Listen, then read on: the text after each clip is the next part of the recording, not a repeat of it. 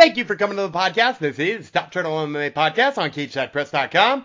I'm Danny Guppy Freeland, joined as always by my co-host Shockwave Dave Tremonte.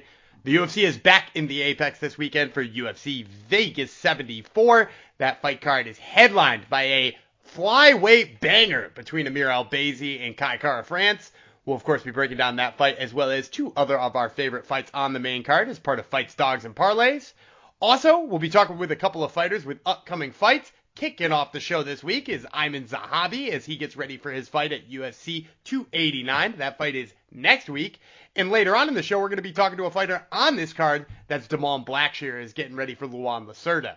But before we get to any of that great content for you guys, we do have to let you know that this episode is brought to you by Game Up. Welcome to the game. Welcome to Game Up Hard Hydration, the new ready to drink beverage with the sports drink flavor for adult drink fun. But make no mistake, this is no sports drink. This is a refreshing adult beverage with 4.9% alcohol by volume, a special blend of electrolytes, and way more than a hint of flavor. It's a drink that's, well, very drinkable. Should you stretch before you drink it? Well, it couldn't hurt. Game Up is not a hard seltzer because hard seltzers just don't work out.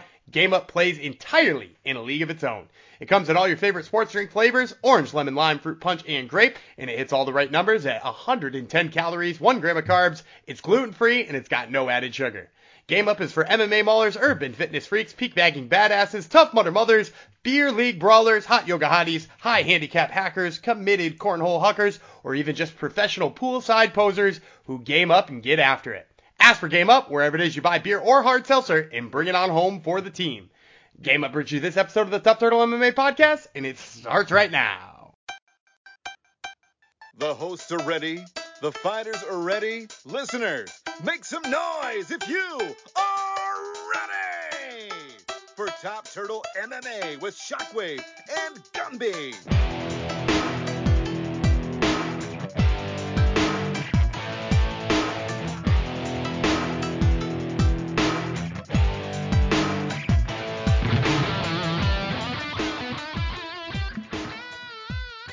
All right, and joining me today is Aiemann Zahabi, who fights Aoriqileng at UFC 289. That fight is on June 10th. So, Aiemann, I wanted to start here. It, has been 11 months since we saw that big win over Ricky Turcios. What's kind of been going on in this layoff? I, I know you've had some layoffs before, and, and they're yeah. not your favorite thing in the world. So, what's been up in this 11 months? Yeah, I don't know. I just I've been having a hard time getting matchups. Like, uh, you know, I don't know how the whole system works exactly so we're looking for a manager this time, and uh, we settled with Daniel Rubenstein. So now I signed with him, and this is gonna be our first fight together. And then hopefully after this one, he'll be able to get me a second one without taking a year, you know. And I was just actually talking with my buddy uh, Arnold Allen, who also fights in the UFC, and uh, I was telling him like, man, it's crazy. He has ten, he had ten wins in a row before his last fight, and he also fought like once a year, which is insane, you know. But just that's sometimes how the cookie crumbles, man. You know, I have no idea how it works. And, was the reluctance to have a manager just like you didn't want anybody else dealing with your business? Was it you just never thought you felt like you needed one? What what, what was the reason I to mean, always be on your own? I mean, Firas is basically was basically really my manager. You know, it's hard for it, like not not hard for him, but like, I mean, it's it's nice for him. I like that he's in charge most of the time. You know, and uh, if ever we're working with anybody in the end, Firas was making all the decisions. So I never really thought we needed a manager, really. You know, and then I had signed with some friends, you know, like uh, some friends of ours that used to work with the GSP, of course. And it was really just for us doing a lot of the, the stuff, and they, they would help with paperwork, you know. So like, I don't know, we weren't getting a lot of matchups. So now I decided, you know what, we need someone who can really, who's got a lot of experience getting a lot of good matchups. And I know he's worked with Sean O'Malley and some other big names in the UFC before Danny. So I'm hoping that you know works out. And, and, was it a pretty quick signing right after you, you got Danny on your side? Was it like, you know, like you, you signed it on the dotted line with him and soon enough you had Aori's name in front of you? No, no, it wasn't that quick, but uh, it was soon after, soon after. And, uh, you know, my, my last management team, they were great also. Like Phil was amazing, you know, Hodolf, they're great guys. Just that, you know, like, uh, ended up being for us making a lot of the decisions, you know. So uh, we went separate ways after a while, but that's all good. We left amicably. They were great to me. Well, that's good to hear. That's good to hear. Now, uh, you know, you mentioned this is not the first time you've had big gaps, and it, it's been a little bit frustrating in the past. What what do you you find yourself doing in in these 11 months? Are you honing certain skills? Or I, I know Yeah, you've traveled a little bit too to be teaching other places. Like what what has been the biggest use of your time in this 11 months?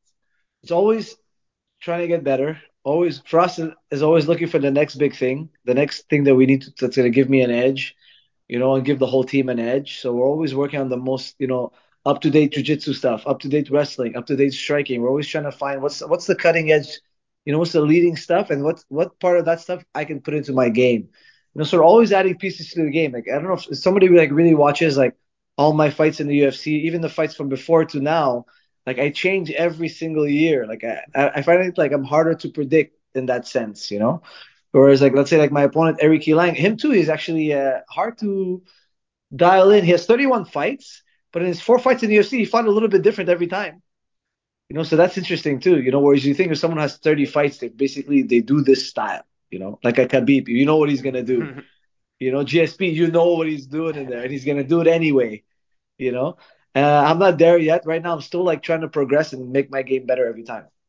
I like that. I like that. Now you, you've mentioned your brother a couple of times, and and now I, I'm very clear that you're doing a lot of game planning in your own right. What's that look like with your brother and you? You know, game planning for an opponent, watching film. Is it something you guys do together? Is it something you do separately? We do it separately, actually.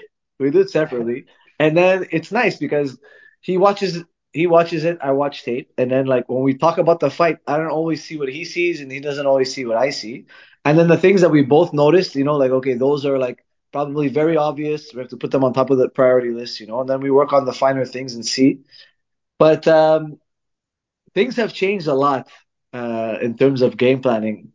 Like before, we used to really want to stick to a rigid game plan and uh, now we have an idea, a general idea of what, what I want to do, but knowing that he may show up and be different. So like now we always leave that open ended. Like instead of being like a like a math test where we have to have the perfect formula and it's got to be like this and be stick to the game plan no matter what happens. Because what happened with Ricky for me was I expected a totally different Ricky. I expected him to step in, throw nonstop, walk me down, have no fear to be taken down, like just you know like just go barn burner fight. And uh, instead, he came. He was avoiding my right hand like crazy. He was slipping. In, he looked like Bobby Green in there almost. Like you know, he was doing a really good job defensively. Whereas in his the fights coming up to that one, he didn't do a great job defensively in the striking. He mostly was like willing to trade. So I was expecting that, and I kind of like it kind of like threw me off too bad. But I had to figure out how to win the fight in the moment, right? So then we said, you know what, we need to add that factor of like, okay, we're gonna prepare, but not be too rigid that you can be flexible mentally in there to change it up. I, I love that. Now, now, would you say that that that game plan mentality and that loose game plan mentality comes entirely from the Ricky Turcios fight, or, or was there something else that triggered it too? Like, did Ricky Turcios just pretty much changed the way you prepare for fighters? No, not just him, but like we're seeing it with everyone on our team, Mhm. you know, and especially with like the younger guys. Let's say like in the amateur team, you know, when a guy has two, three fights, that's what I was trying to say before. Like, if a guy has a couple of fights, you don't know what he's gonna show up and do. He might change completely. Okay, he moved team, he did this. Now all of a sudden he's obsessed with wrestling because he lost by wrestling. So all of a sudden you can't take him down after six months. What the hell is going on? Mhm. You know, so we've noticed it as a team too for a lot of our guys. You know, and uh, there has to be a flexibility of mind in there.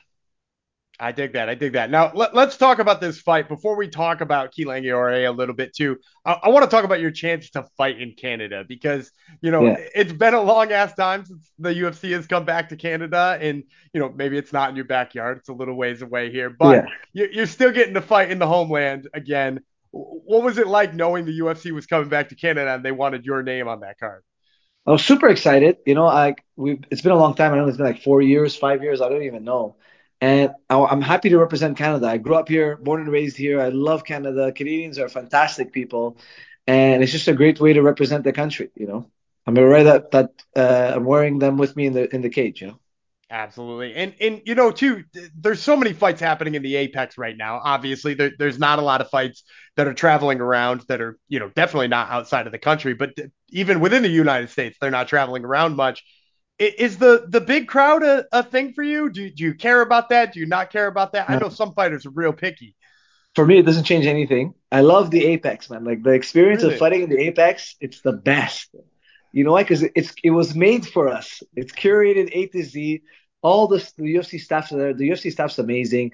You know, they own the hotels. They have the, the kitchen guys. They have the, the guys who make the food. They have everything you need. There's no doubt if something goes wrong fight week, they have every solution, which is nice. You know, but you know, fighting in front of a crowd is great for sure. I mean, I love fighting in front of a crowd, but you know, I'm not gonna get intimidated by there. I remember like when Ricky was yelling and screaming to the crowd, give me energy, blah, blah, in my mind, it's just like, man, the crowd isn't fighting for you. Nobody can fight for you. You got to come here and take it, man. You got to take it from me, you know? So, uh, yeah, I just focus on the guy and I just try to win that fight. So, so with your druthers, with the exception of, you know, getting the chance to represent Canada in Canada, if it were up to you, you would fight in the Apex every time? Every time, man. I love the Apex. Apex is perfect. I love it. You're you're one of the only fighters I've ever heard say that. So let's talk about the fight with Keelan Iori. You know, you mentioned he's on a two fight winning streak. You know, he's on a good run for himself. He's done a lot of that work on his feet. But like you said, he, he changes himself up here and there. Yeah. Uh, so what have you been doing particularly, without giving away too much, to prepare for what you see from Keelan Iori? Listen, I'm, I'm prepared for 15 minutes of hell with this guy. He like I know he just changed it up a little bit but something I noticed is that when when the fight gets hard, or if it's not necessarily going his way, he walks you down, man, and he just fires himself up and he goes into trade.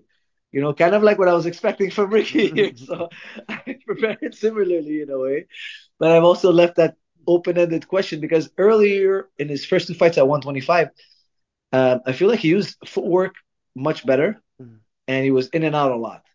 Whereas when he went up to 135, he was really trying to stalk guys and walk them down. You know, so prepared for both, but expecting if the fight gets hard for him, or if I get him starting to get an advantage, he's gonna be like a bull in a china shop, and I gotta be a matador. I dig that. Now you you mentioned you know that's how you prepared for Ricky. You're you're leaving it a little bit more open this time, but that's basically how you're preparing for Keelan here. Yeah. Is that the type of fighter you prefer to fight? Do you want a guy to bite down on the mouthpiece and get in your face? I want a guy that I know what he's gonna do in there. That's what I want. You know what I mean? I mean, it's hard to fight something when you don't know what to expect, right? Mm-hmm. That's the that's the real test, man. That's a that's a test, you know. So now that's why we're trying to like develop that mentality where it, eventually it shouldn't matter who you fight, right? Eventually you should have plugged so many weaknesses in your game that you can go in there and fight anybody, right? And that you, your game plan beats their game plan, or your sorry, your fight style, your fight strengths beat their strengths. That's it. You know, like GSP, like the the dream would be to be a GSP, right? To be so dominant that everybody knows he's shooting. Like, I mean, how do you not know? You know, and you know, like uh, like for me, I really like that fight. You know, Merab and Peter Yan too it was a crazy fight because you know Merab is gonna shoot, man. We all know, but he does it. Yeah. And he does it again and then again. And it's like that's cool. You know, that's really really cool. Absolutely. Now, I almost feel silly asking this, but I always ask it to every fighter before I let them go, and that's for a prediction. So, you know, you you're keeping yeah. things loose. You're trying not to give predictions, basically. But here yeah. I am. I'm going to ask you anyway. How do you see this one ended? Yes, my, my favorite way to win is knockout. That's for sure. You know, and I would love to knock him out, but I'm not banking on it. I'm not banking on it. I'm prepared to go 15 minutes because he's a tough boy. I don't think he's ever been KO'd. And, and the fight against Jeff Molina, Jeff Molina, it came real close and I'm hoping I hit harder than Jeff, and maybe I'll put him away. well, you heard it here first, folks. This is Ben Aiemann Zahabi, who fights Ayo Lang at UFC 289 on June 10th. Uh, and Aiemann, thank you so much for the time, man. I really thank appreciate you. it.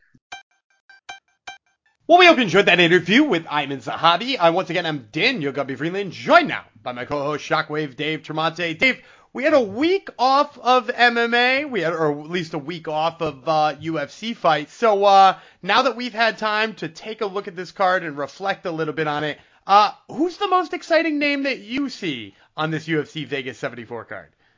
Oh wow! Just catching me off guard here because I'm pretty underwhelmed by this whole card. So let me think about it while you answer it first. I mean, I'm I'm just gonna give you the lame ass uh, Andrei Arlovsky Stan answer uh, because I'm a big Andrei Arlovsky fan. I've always been a big Andrei Arlovsky fan. I've got no shame in the fact that I root for Andrei Arlovsky every single time he fights.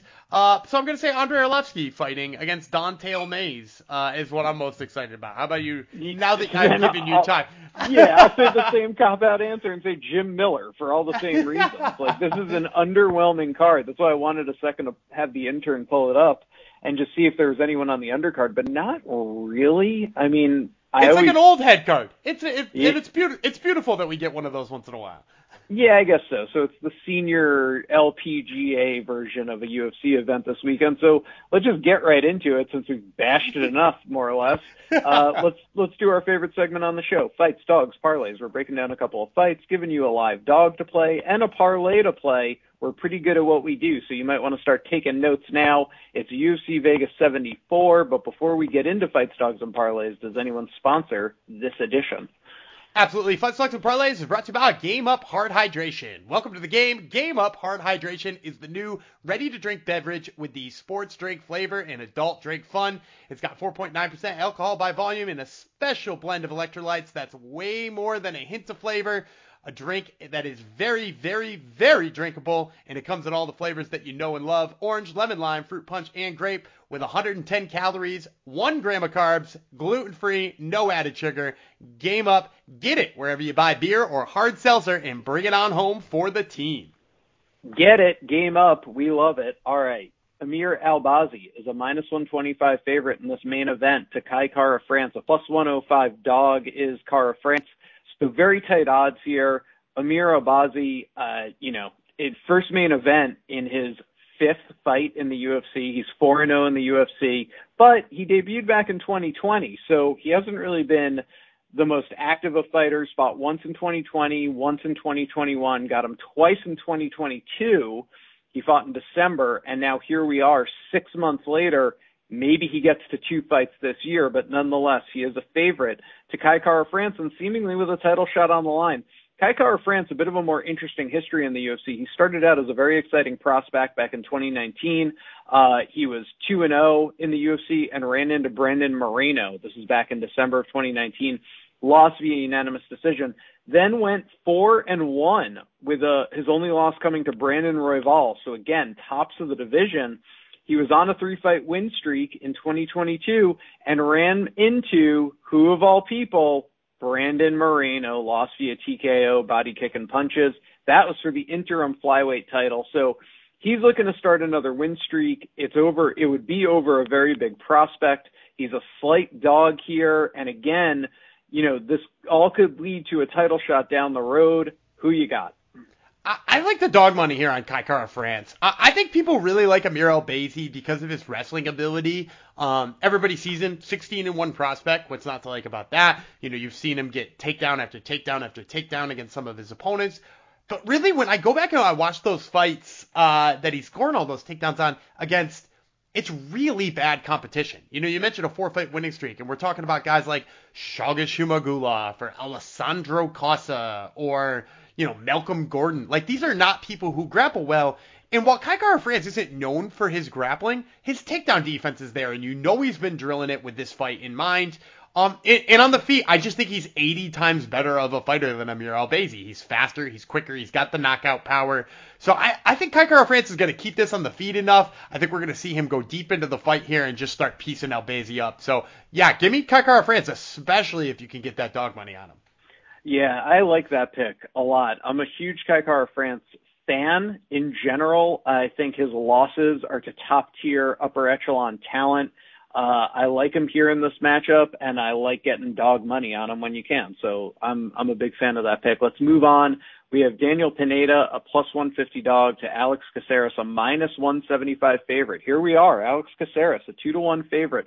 What a career it's been for Alex Caceres. You know, you want to talk about veterans in the UFC, and we're certainly dealing with the mega veterans. Uh, you're talking about guys who've seen you know, the most uh, cage time in the history of the UFC on a card with Jim Miller and your boy Andrei Arlovsky. But don't sleep on the fact that Alex Caceres debuted in the UFC in 2011 Alex Caceres has been a UFC fighter for 12 years. It's something you sleep on. This is a man who's who's seen UFC on Fuel TV time, okay, back in the early 2010s. And while he's had some, you know, rough stretches in that 13 years, a three fight losing streak, a two fight losing streak, he was just on in starting in 2019 through 2021. He had a five fight win streak, ran into Sodiq Yusuff and lost in 2022, came back in December of 2022 with a big TKO head kick and punches win over Julian Erosa. So if I peel that back, believe it or not, Alex Caceres is six and one in his last seven fights.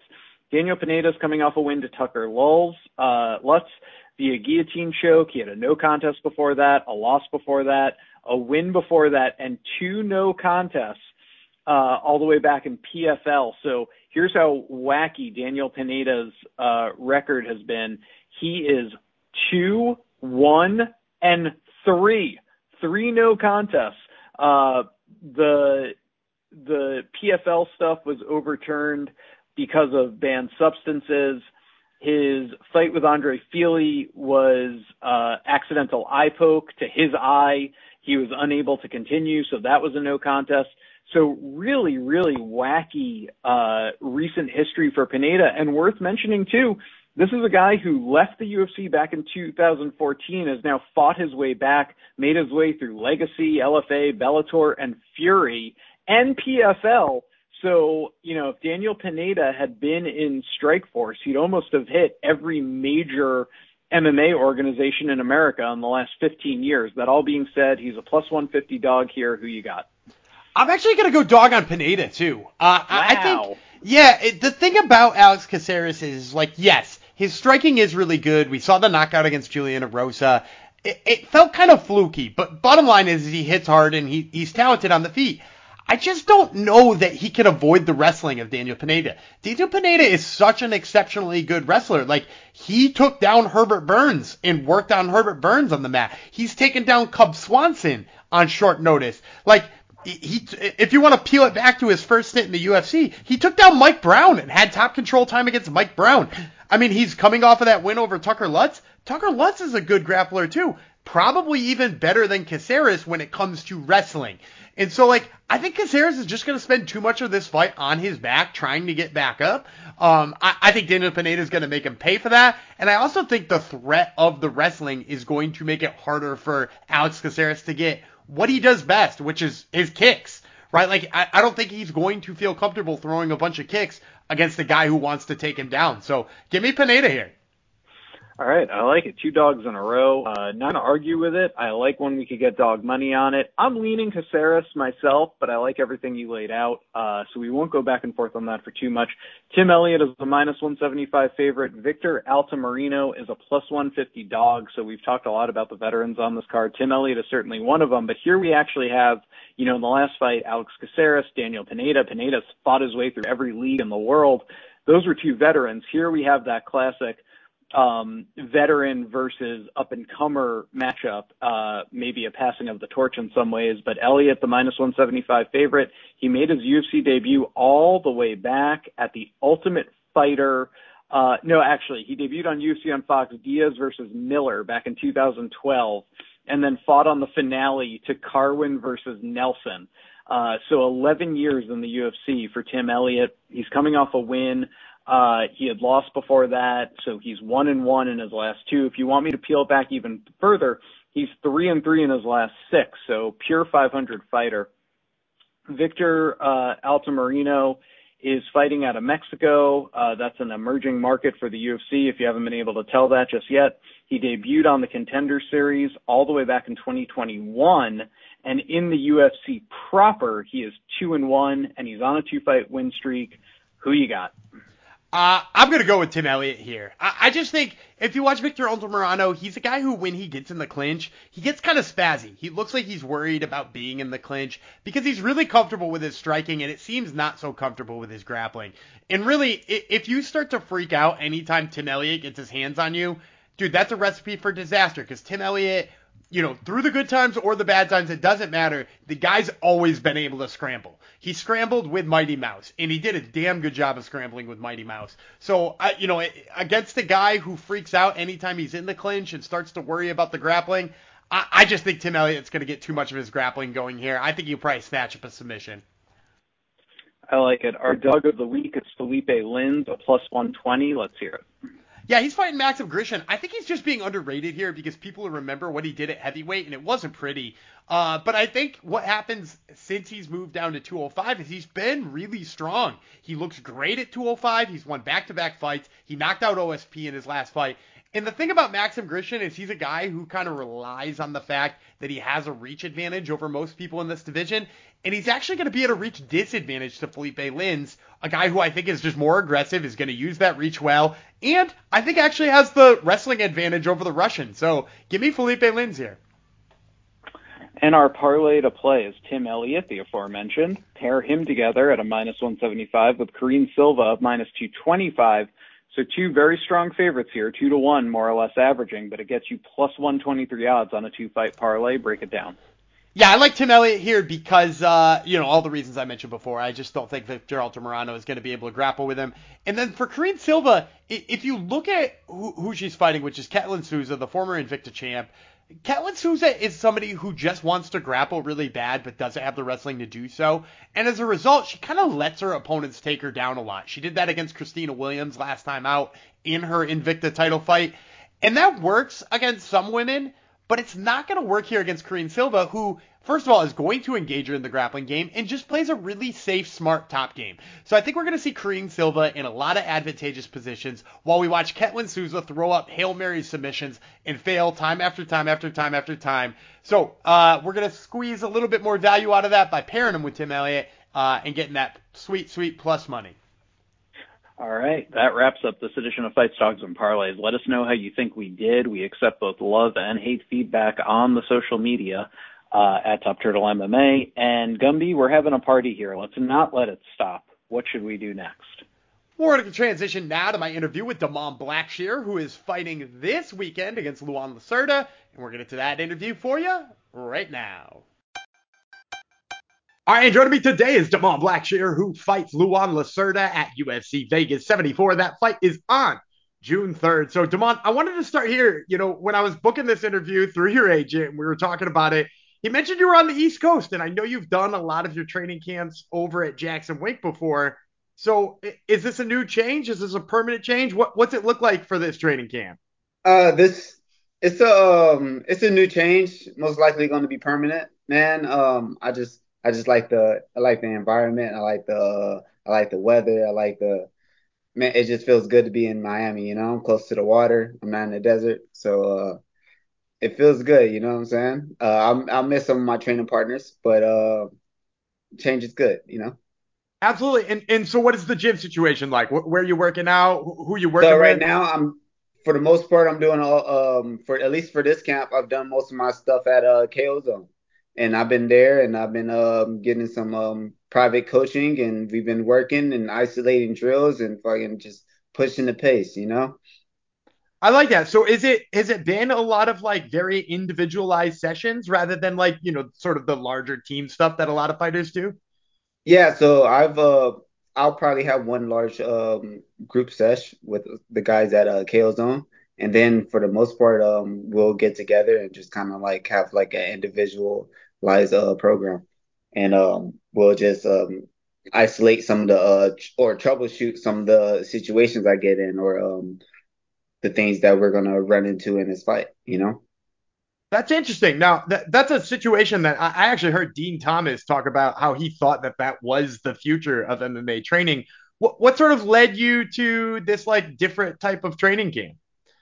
Um, for the most, uh, I think for this camp it was the uh, the change up, and then um, kind of just wanted to like, hey, I don't want any like politics or anything going on, going switching back and forth from gyms and everything. Just kind of just like, hey, get into um, hey, I got established that KO zone. Let me knock out this camp right now, and um, let's um push forward. And I think it's like, I think it's pretty smart to, um, especially I know who I'm fighting, so um and I know uh, um I know what I need to work on. So I think it was, I think it was the right move. You know.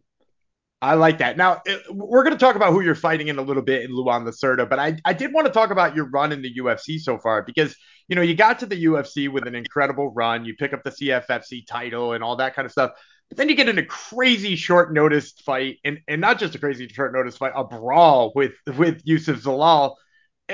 How have you felt like your your run in the UFC is gone? Because you know maybe the results aren't there, but damn, you've been in some exciting fights.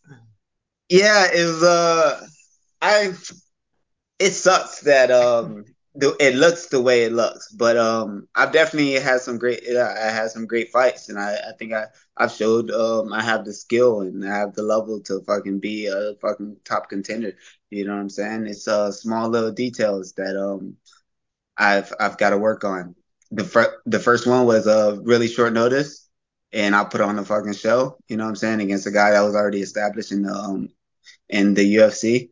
And then um Farid Basharat, small little um small little things, you know? And it was a, a fight that you could easily said if you look at it look at it at a different way, you could be like, oh, you fucking won, but you left it to the judges, you know? So yeah, and, and, so you you mentioned you, you don't like the way it looks, right? Nobody would like the way that it looks, but you you love the performances does that give you extra pressure going into this fight with that, you know, like the results haven't been on your side, but the excitement has? Yeah, but um I got to get the W, you know what I'm saying? And uh yeah, that's where the pressure is. Fucking you got to I got to go in there and fucking win and I got to win dominantly. And that's that's that's all it is to it. Absolutely. And let's talk about that fight in just a bit. But I, I did want to also ask you about your fighting career because you, you're one of those guys who put together an incredible resume on your way to the UFC. You know, some of these guys are getting to the UFC 5 and 0, 6 and 0 and they're getting signed right away. You you put in the time, right? Like you you are all over the regional scene, CES, CFFC, you fought UFC guys all over the place. And I know you took your first fight when you were you know, like a teenager or just just barely 20 what sort of led you into MMA at such a young age and, and what kept you going through, you know, a, a career that, you know, a lot of people might might stop at a certain point? Oh, just a vision, you know what I'm saying? A vision and a dream. Can't let that little kid down, you know? I, I've always wanted to do it since I was uh I really wanted to do it when I was like turn I turned like 11 or 12, but it's always been around, you know what I'm saying? Which is it's just a crazy thing to say. I want to be a professional MMA fighter, especially at that young bit of an age. But uh, yeah, just a, a vision and a dream that I really felt. You know what I'm saying? And Absolutely. I've always pushed it, no matter what. Like I always like, I look, I look to everything I've done since I was 12 years old has been to be a mixed martial arts. I, I love that. So, so you wanted to fight MMA at 11 years old. Now I got first of all, I got to get your parents' reaction. What what did your parents think when you you wanted to be an MMA fighter at 11? I think it's like I think it was kind of like uh, laughable, like uh, this dude, hey, hey, what are you talking about? But uh, but then they seen the passion and um, they they pushed for it. You know what I'm saying? That, that's had awesome. A, had a, had ups and downs, but uh, for the most part, good support. That, that that's awesome. So now I gotta also ask, you know, what sparked it at 11? Did you see a fight? Did you, you know, get in the gym for the first time? Dust up? Definitely. so um, I think it was it was a lot of things kind of going into it. I always I got into a lot of fights, kind of being um somewhat being picked on, and then like starting to be like, oh, like oh, people think that's just cool. You know what I'm saying? Mm-hmm. so like then like getting some boxing gloves and going around the neighborhood asking people to box. You know what I'm saying? And throwing, uh, having guys throw it on. Um, training with my neighbor's friends, and they're into into uh, mixed martial arts too. My dad used to box. My grandpa used to box, and it was just always in the family. And uh, my uncles wrestled, and yeah, it's just kind of like um, everything kind of pointing to the same thing. You know, the girls dig it, like every everybody. you know what I'm saying? So that's really what it was. Well, and and that little guy is now here in the UFC with a chance to pick up his first win against Luan Lacerda. So let's talk about that fight. You mentioned you know what the guy is. You know, you you've seen his tape. You you know what you're going up against. Tell us what what did you think of when you got the tape on Luan Lacerda and the name Luan Lacerda as your opponent? Um, he's nothing but respect for him, but um, I just I think I'm better than him everywhere. You know what I'm saying? Um, he's a good jiu-jitsu um practitioner. You know, he's uh he's got a lot of guys when he was outside of the UFC with submissions, but um, now you're facing guys with that another black belt. You know what I'm saying? You're not to catch me so easily. And um and on the feet, I feel like I just outscore him. That's about it. So, eh, you know, I usually like to wrap these things up with a prediction then. How do you see this one ending come June 3rd? Uh, a finish within three rounds. All right. Well, you heard it here first, folks. This has been Da'Mon Blackshear, who fights Luan Lacerda at UFC Vegas 74. That fight, once again, June 3rd. Da'Mon, thank you so much for the time. I really appreciate it. Thank you, brother. And that's going to do it for another episode of the Top Turtle MMA podcast. We want to thank you, the fans, for tuning in each and every week. We would not have a show without you guys. We also want to thank our sponsor, Game Up Hard Hydration, and remind you guys that you can check us out on Twitter and Instagram at Top Turtle MMA in both of those locations. And until next week, I'm Dave Gumby Freeland. He's Shockwave Dave Tremonte, and we'll catch you then.